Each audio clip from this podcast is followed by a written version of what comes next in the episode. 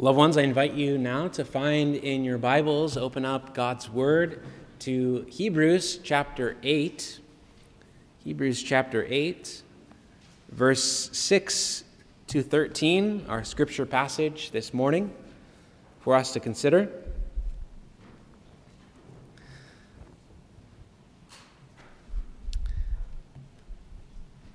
That's found on page 1870 in our Pew Bibles.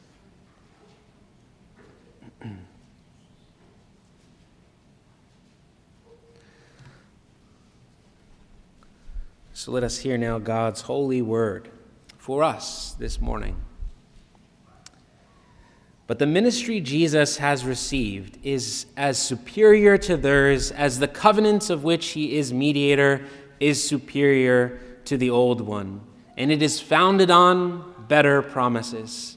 For if there had been nothing wrong with that first covenant, no place would have been given, would have been sought for another. But God found fault with the people and said, The time is coming, declares the Lord, when I will make a new covenant with the house of Israel and with the house of Judah. It will not be like the covenant I made with their forefathers when I took them by the hand to lead them out of Egypt, because they did not remain faithful to my covenant, and I turned away from them, declares the Lord. This is the covenant I will make with the house of Israel after that time, declares the Lord. I will put my laws in their minds. I will write them on their hearts. I will be their God, and they will be my people. No longer will a man teach his neighbor or a man his brother, saying, Know the Lord, because they will all know me, from the least of them to the greatest. For I will forgive their wickedness and will remember their sins no more. By calling this covenant new, he has made the first one obsolete, and what is obsolete and aging will soon disappear. So far, the reading of God's word. This is the word of the Lord. Thanks be to God. May the Holy Spirit add his blessing to it as we consider it this morning. Well, loved ones, on July 19th of 1969, 53 years ago, Neil Armstrong stepped off a ladder and planted his foot on the moon's powdery surface. Just imagine that. He became the first man to touch the moon, and he said famously, right? That's one small step for man, but one giant leap for mankind. On a practical level, putting the man, putting a man on the moon was a booster shot of optimism for American society. It gave everyone a sense of security and hope for Americans in a world that was under stress, a world that was in conflict, where there was a threat of danger from other nations. And man setting foot on the moon gave people the impression that the sky was no longer the limit. It felt like new hope was born. But let's be honest, let's think about this. What good did that $280 billion project to send a man to the moon actually accomplish for humanity? What did that accomplish? They brought back a lot of moon dust, but did it solve any of the world's problems? No, it did not. Wars did not cease, evil was not suddenly overturned, and death was not defeated. The lunar landing, it felt novel, it felt new, but it didn't really bring anything new to this world under the sun. And here we are, 53 years later, and we have all, in a sense, set foot into a new year. But is it really new? No, no, it's not. Does a new year actually bring us new hope? No, that's just optimism, which is not wrong in itself, but it's not real, grounded, lasting hope. You see, loved ones, no matter how resolved you are right now at the beginning of this year with whatever resolutions you might have come up with, you can't fix yourself. Humanity can never totally fix itself or solve the world's biggest problems. There is no hope found for us in ourselves. We must look outside of ourselves. And the text before us that we just read directs our hearts outside of us, directs our hearts to find hope not in us, but in God and in Him alone. To find hope in the new reality that has begun through the person and work of Jesus Christ. This is where true hope is found in the new covenant that God has established through the person and work of Christ. And in that new covenant that we just read about, God has promised to fix all things and give us future fortunes of his loving favor forevermore. Truly, new and lasting hope has been born through the work of Christ our King.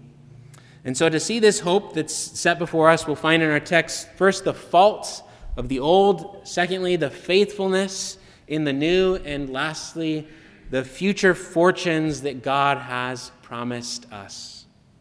So, first, the fault in the old. Look at verse 7 with me. Look at verse 7.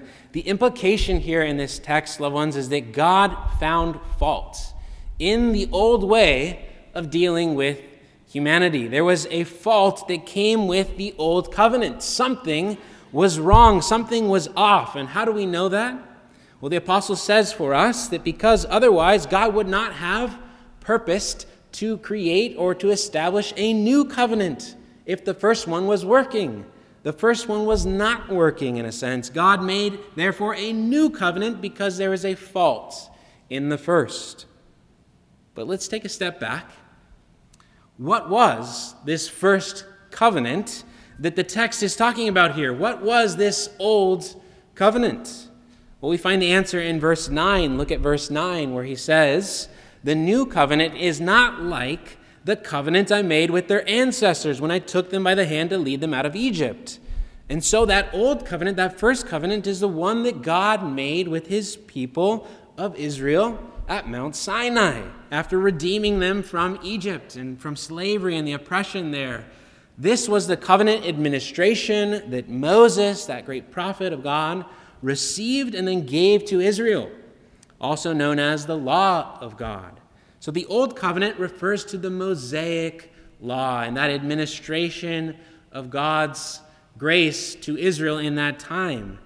And this Mosaic law is not just the moral law of God, but also all of his rules for purification and consecration, setting Israel apart from the world and holy, consecrated to God. So God found fault, found something wrong with the administration of the Mosaic covenant, the Mosaic law. But look at verse 8. The author does not want us to think that the fault lies with God Himself. The fault is not with God or His law or even the Mosaic covenant. There is nothing wrong or faulty in the law of God itself. It is perfect. As verse says, verse 8 says for us, where does the fault lie?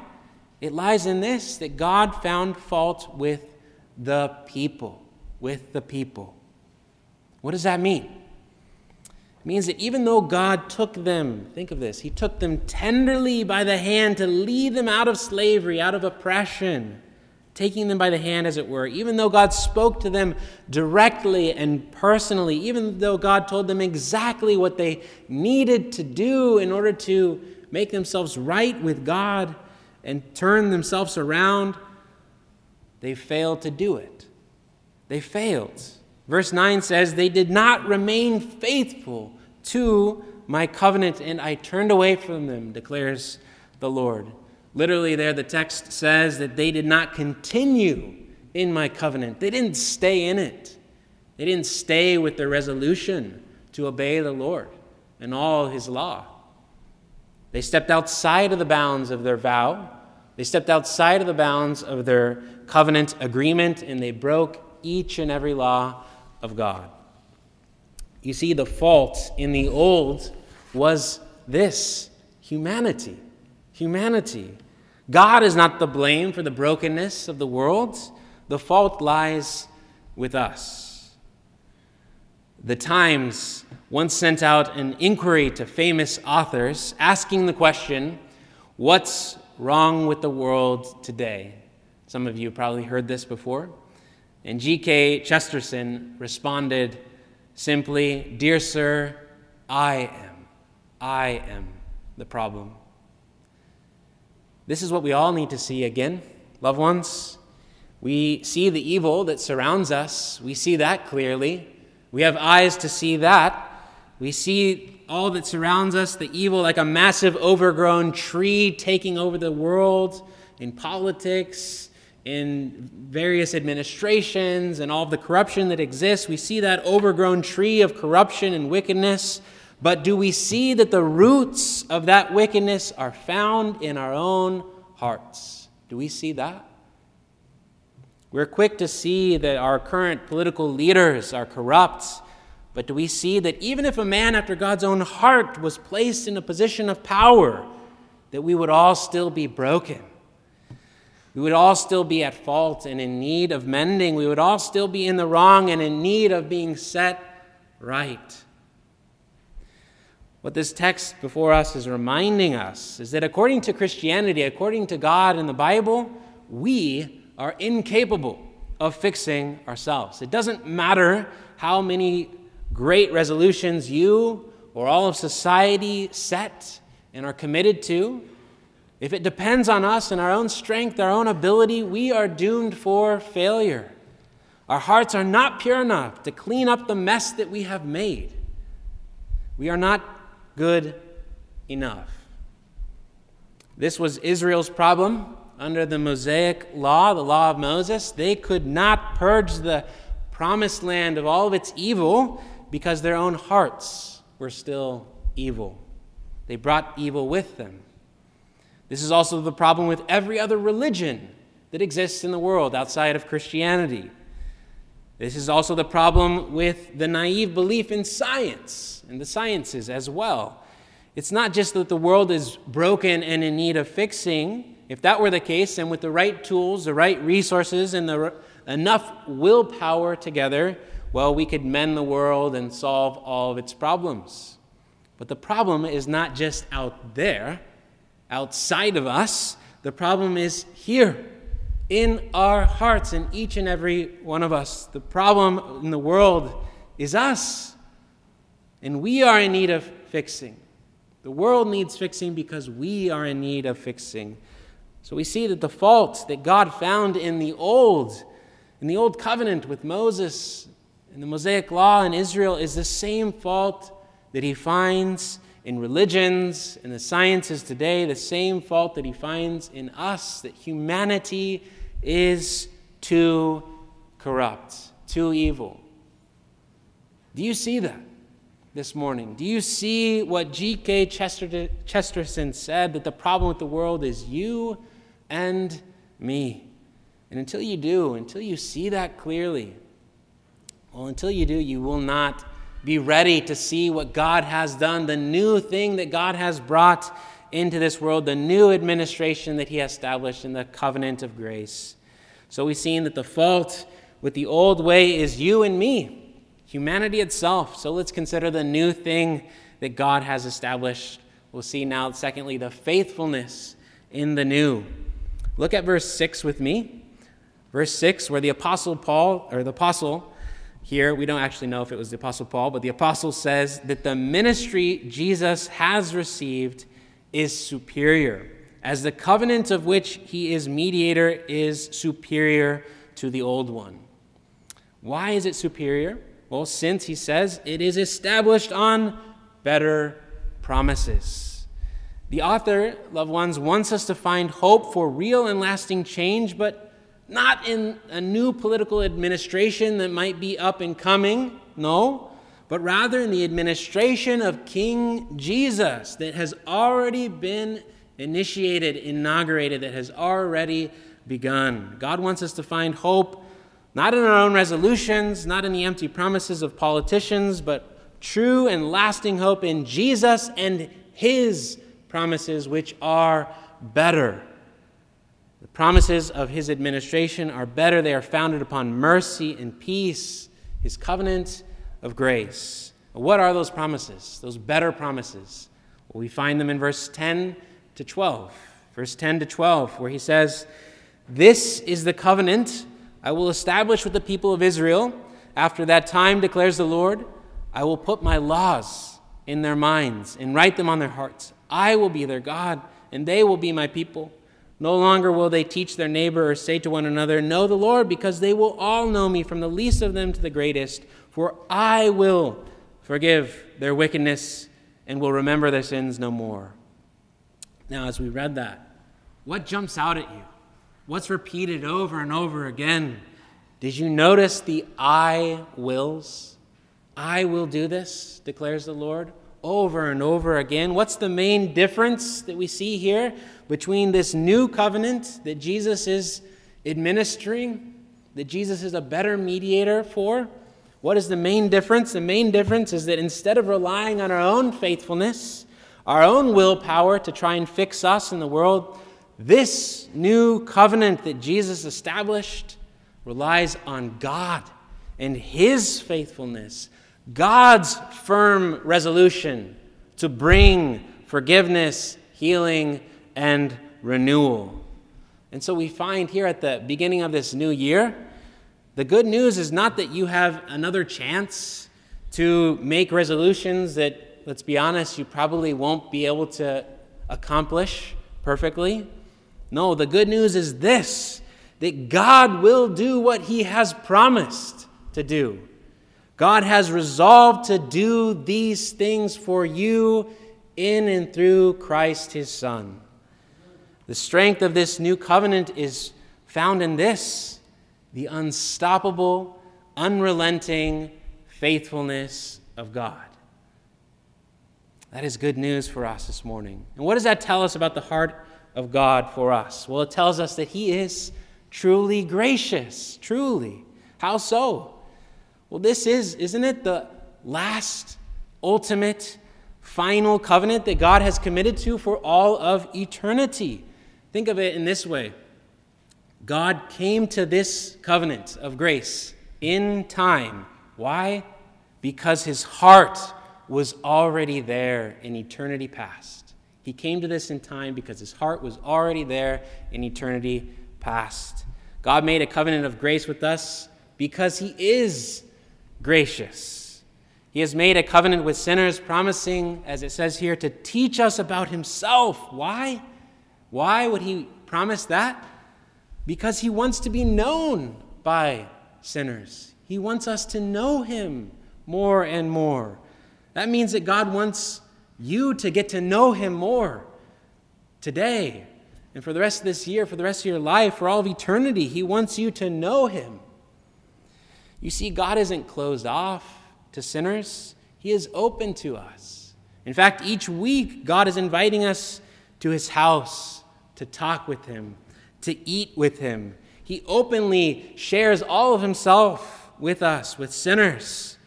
Why? Because he wants us to know him and to enjoy him forever. His invitation to enter his house by this covenant of grace is always open.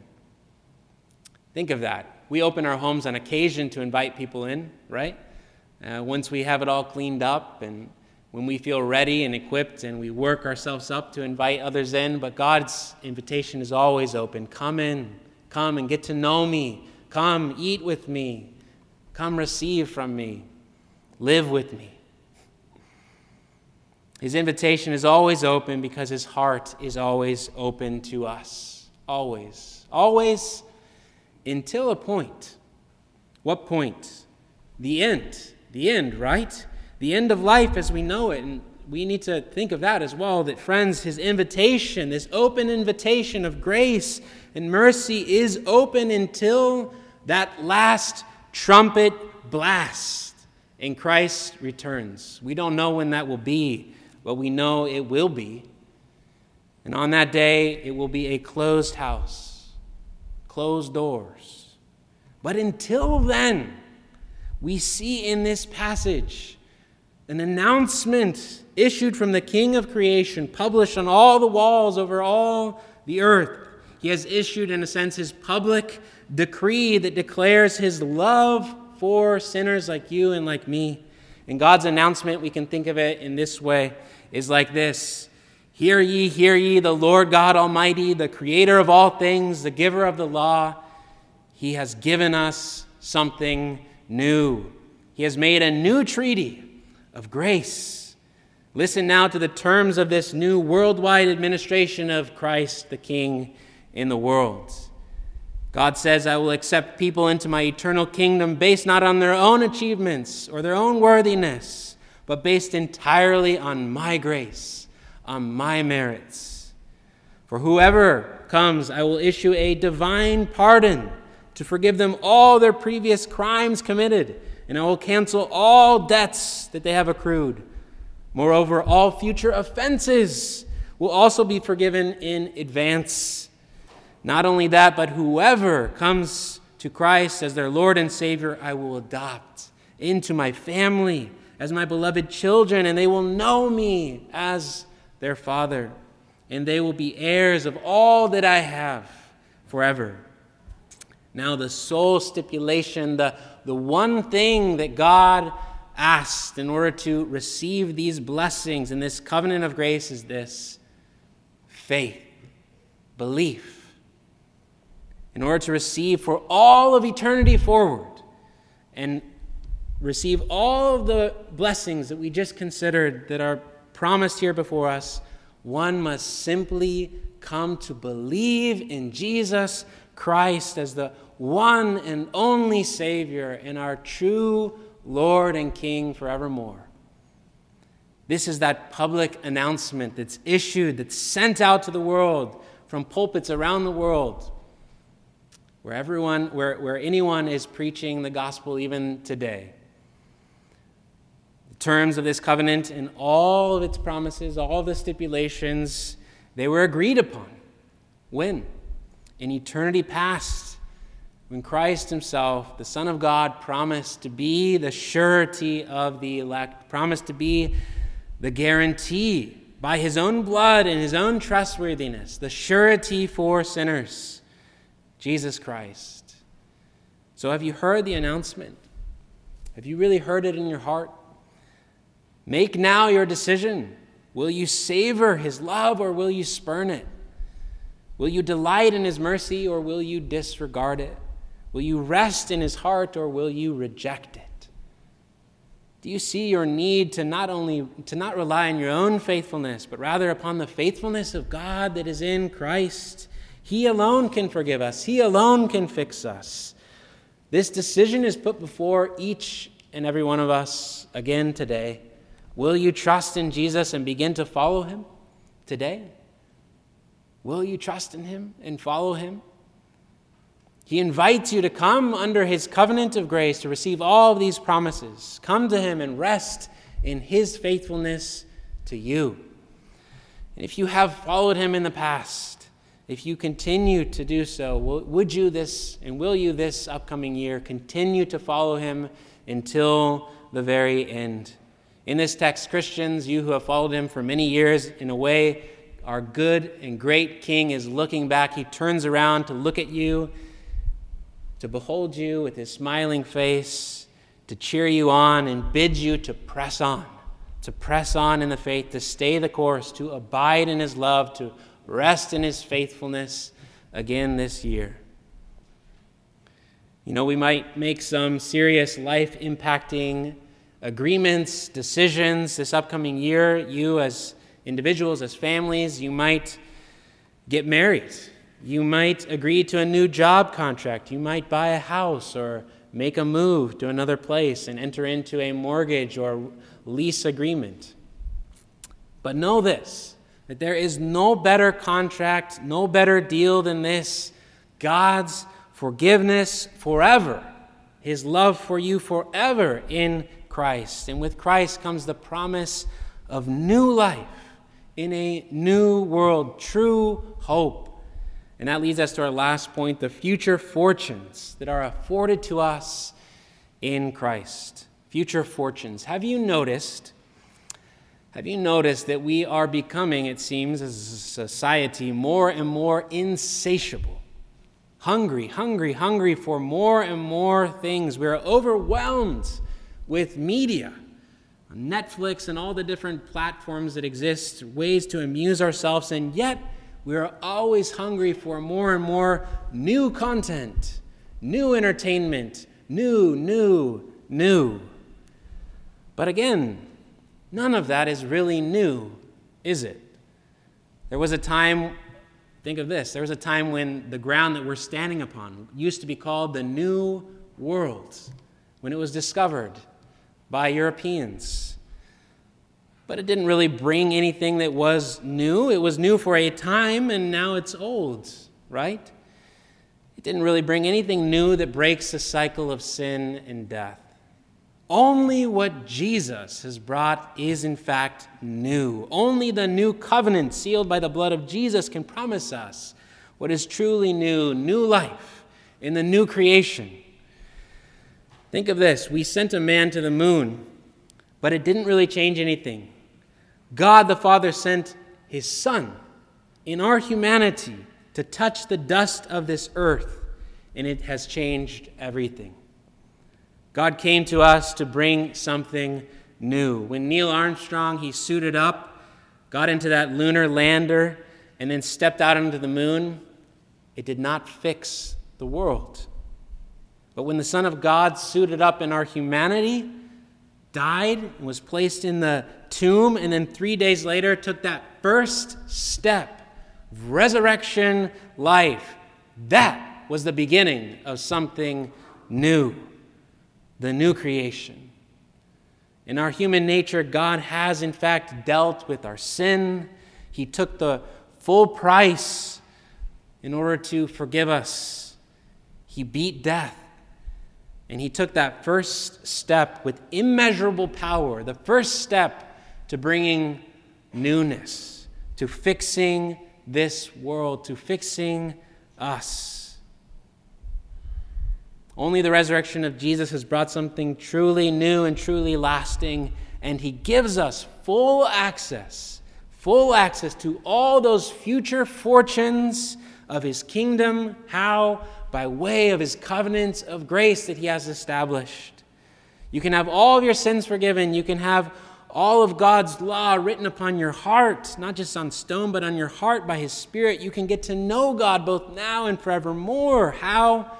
By faith alone in him who willed the salvation of sinners like us. Think of that. The Son of God came willingly willingly. This was the Father, the Son, and the Spirit's plan from all of eternity past, before the foundation of the world. We can go back, in a sense, and imagine that intra Trinitarian dialogue, that conversation between the Father, the Son, and the Holy Spirit as they settled the terms of this covenant before creating all things. We can imagine it, the Father saying, Son, by becoming their surety in this covenant, do you recognize the risk that you are taking on? We both know that they will fail miserably. We both know the just punishment that they deserve, that will fall all upon you, my son. And Jesus, the Son of God, responds, Yes, Father, I know all of their baggage, and I know the cost. But, son, their shame will torment you, their hate will break your heart, and our own divine justice will crush you. I know, Father, and I am willing. I am committed to them. I am steadfast of purpose. Nothing can change my mind on the matter. I have given them my heart. I am willing to lay down my life in love for them. I am resolved to be broken into a million pieces in order to mend them together as one in me. This is my resolution, Father. I will be nailed on a tree so that they can sit on one of our thrones in the kingdom of God. I will be slain, and my blood will spill out so that angels will serve them wine in the new creation. I will take my last breath and die alone so that they can breathe the fresh air of the new creation with us forevermore. I am willing. Father, don't punish them. Take my body and blood instead. Despite all their sin, here I am. Punish me, not them. Loved ones, do you see it? Christ gave us his word. He gave his Father the word, and he showed up. God the Son is a man of his word. The opening of this year, this is the word of commitment that you and I need to take note of and have inscribed upon our hearts. This is the resolution that you need to wake up to each and every morning in order to give you direction and hope. The resolution of the Son of God for you to save sinners like you and me. His word of commitment to come and suffer in your place in order to save you from the fearsome justice of God that you and I so deserve. This is the kind of hope that we need, not hope in our own selves. For as we already discovered, we are at fault. We are in the wrong. We cannot fix the mess that we are. We need a deep hope that is strong enough to fix us through and through, and only Him who conquered death itself will do. Believe in Him, trust in Christ and His covenant of grace, trust in His faithfulness for you. Amen. Let us pray. We thank you, Father, that at the beginning of this year, in this very moment, that you have given us again from your word a message of true hope that is anchored not in anything that we find in ourselves or in this world, but anchored in the Son of God and his death and resurrection. We trust in him this morning, Lord, and we look to him by faith and ask that you would give us the strength to pursue him all the more, to know you more and more to continue to walk in your love, to abide in you and your faithfulness for us. Lord, strengthen us by your grace and continue to dish out to us in your mercy the fortunes that you have afforded us by the costly death of your own Son. This we ask in Jesus' name. Amen.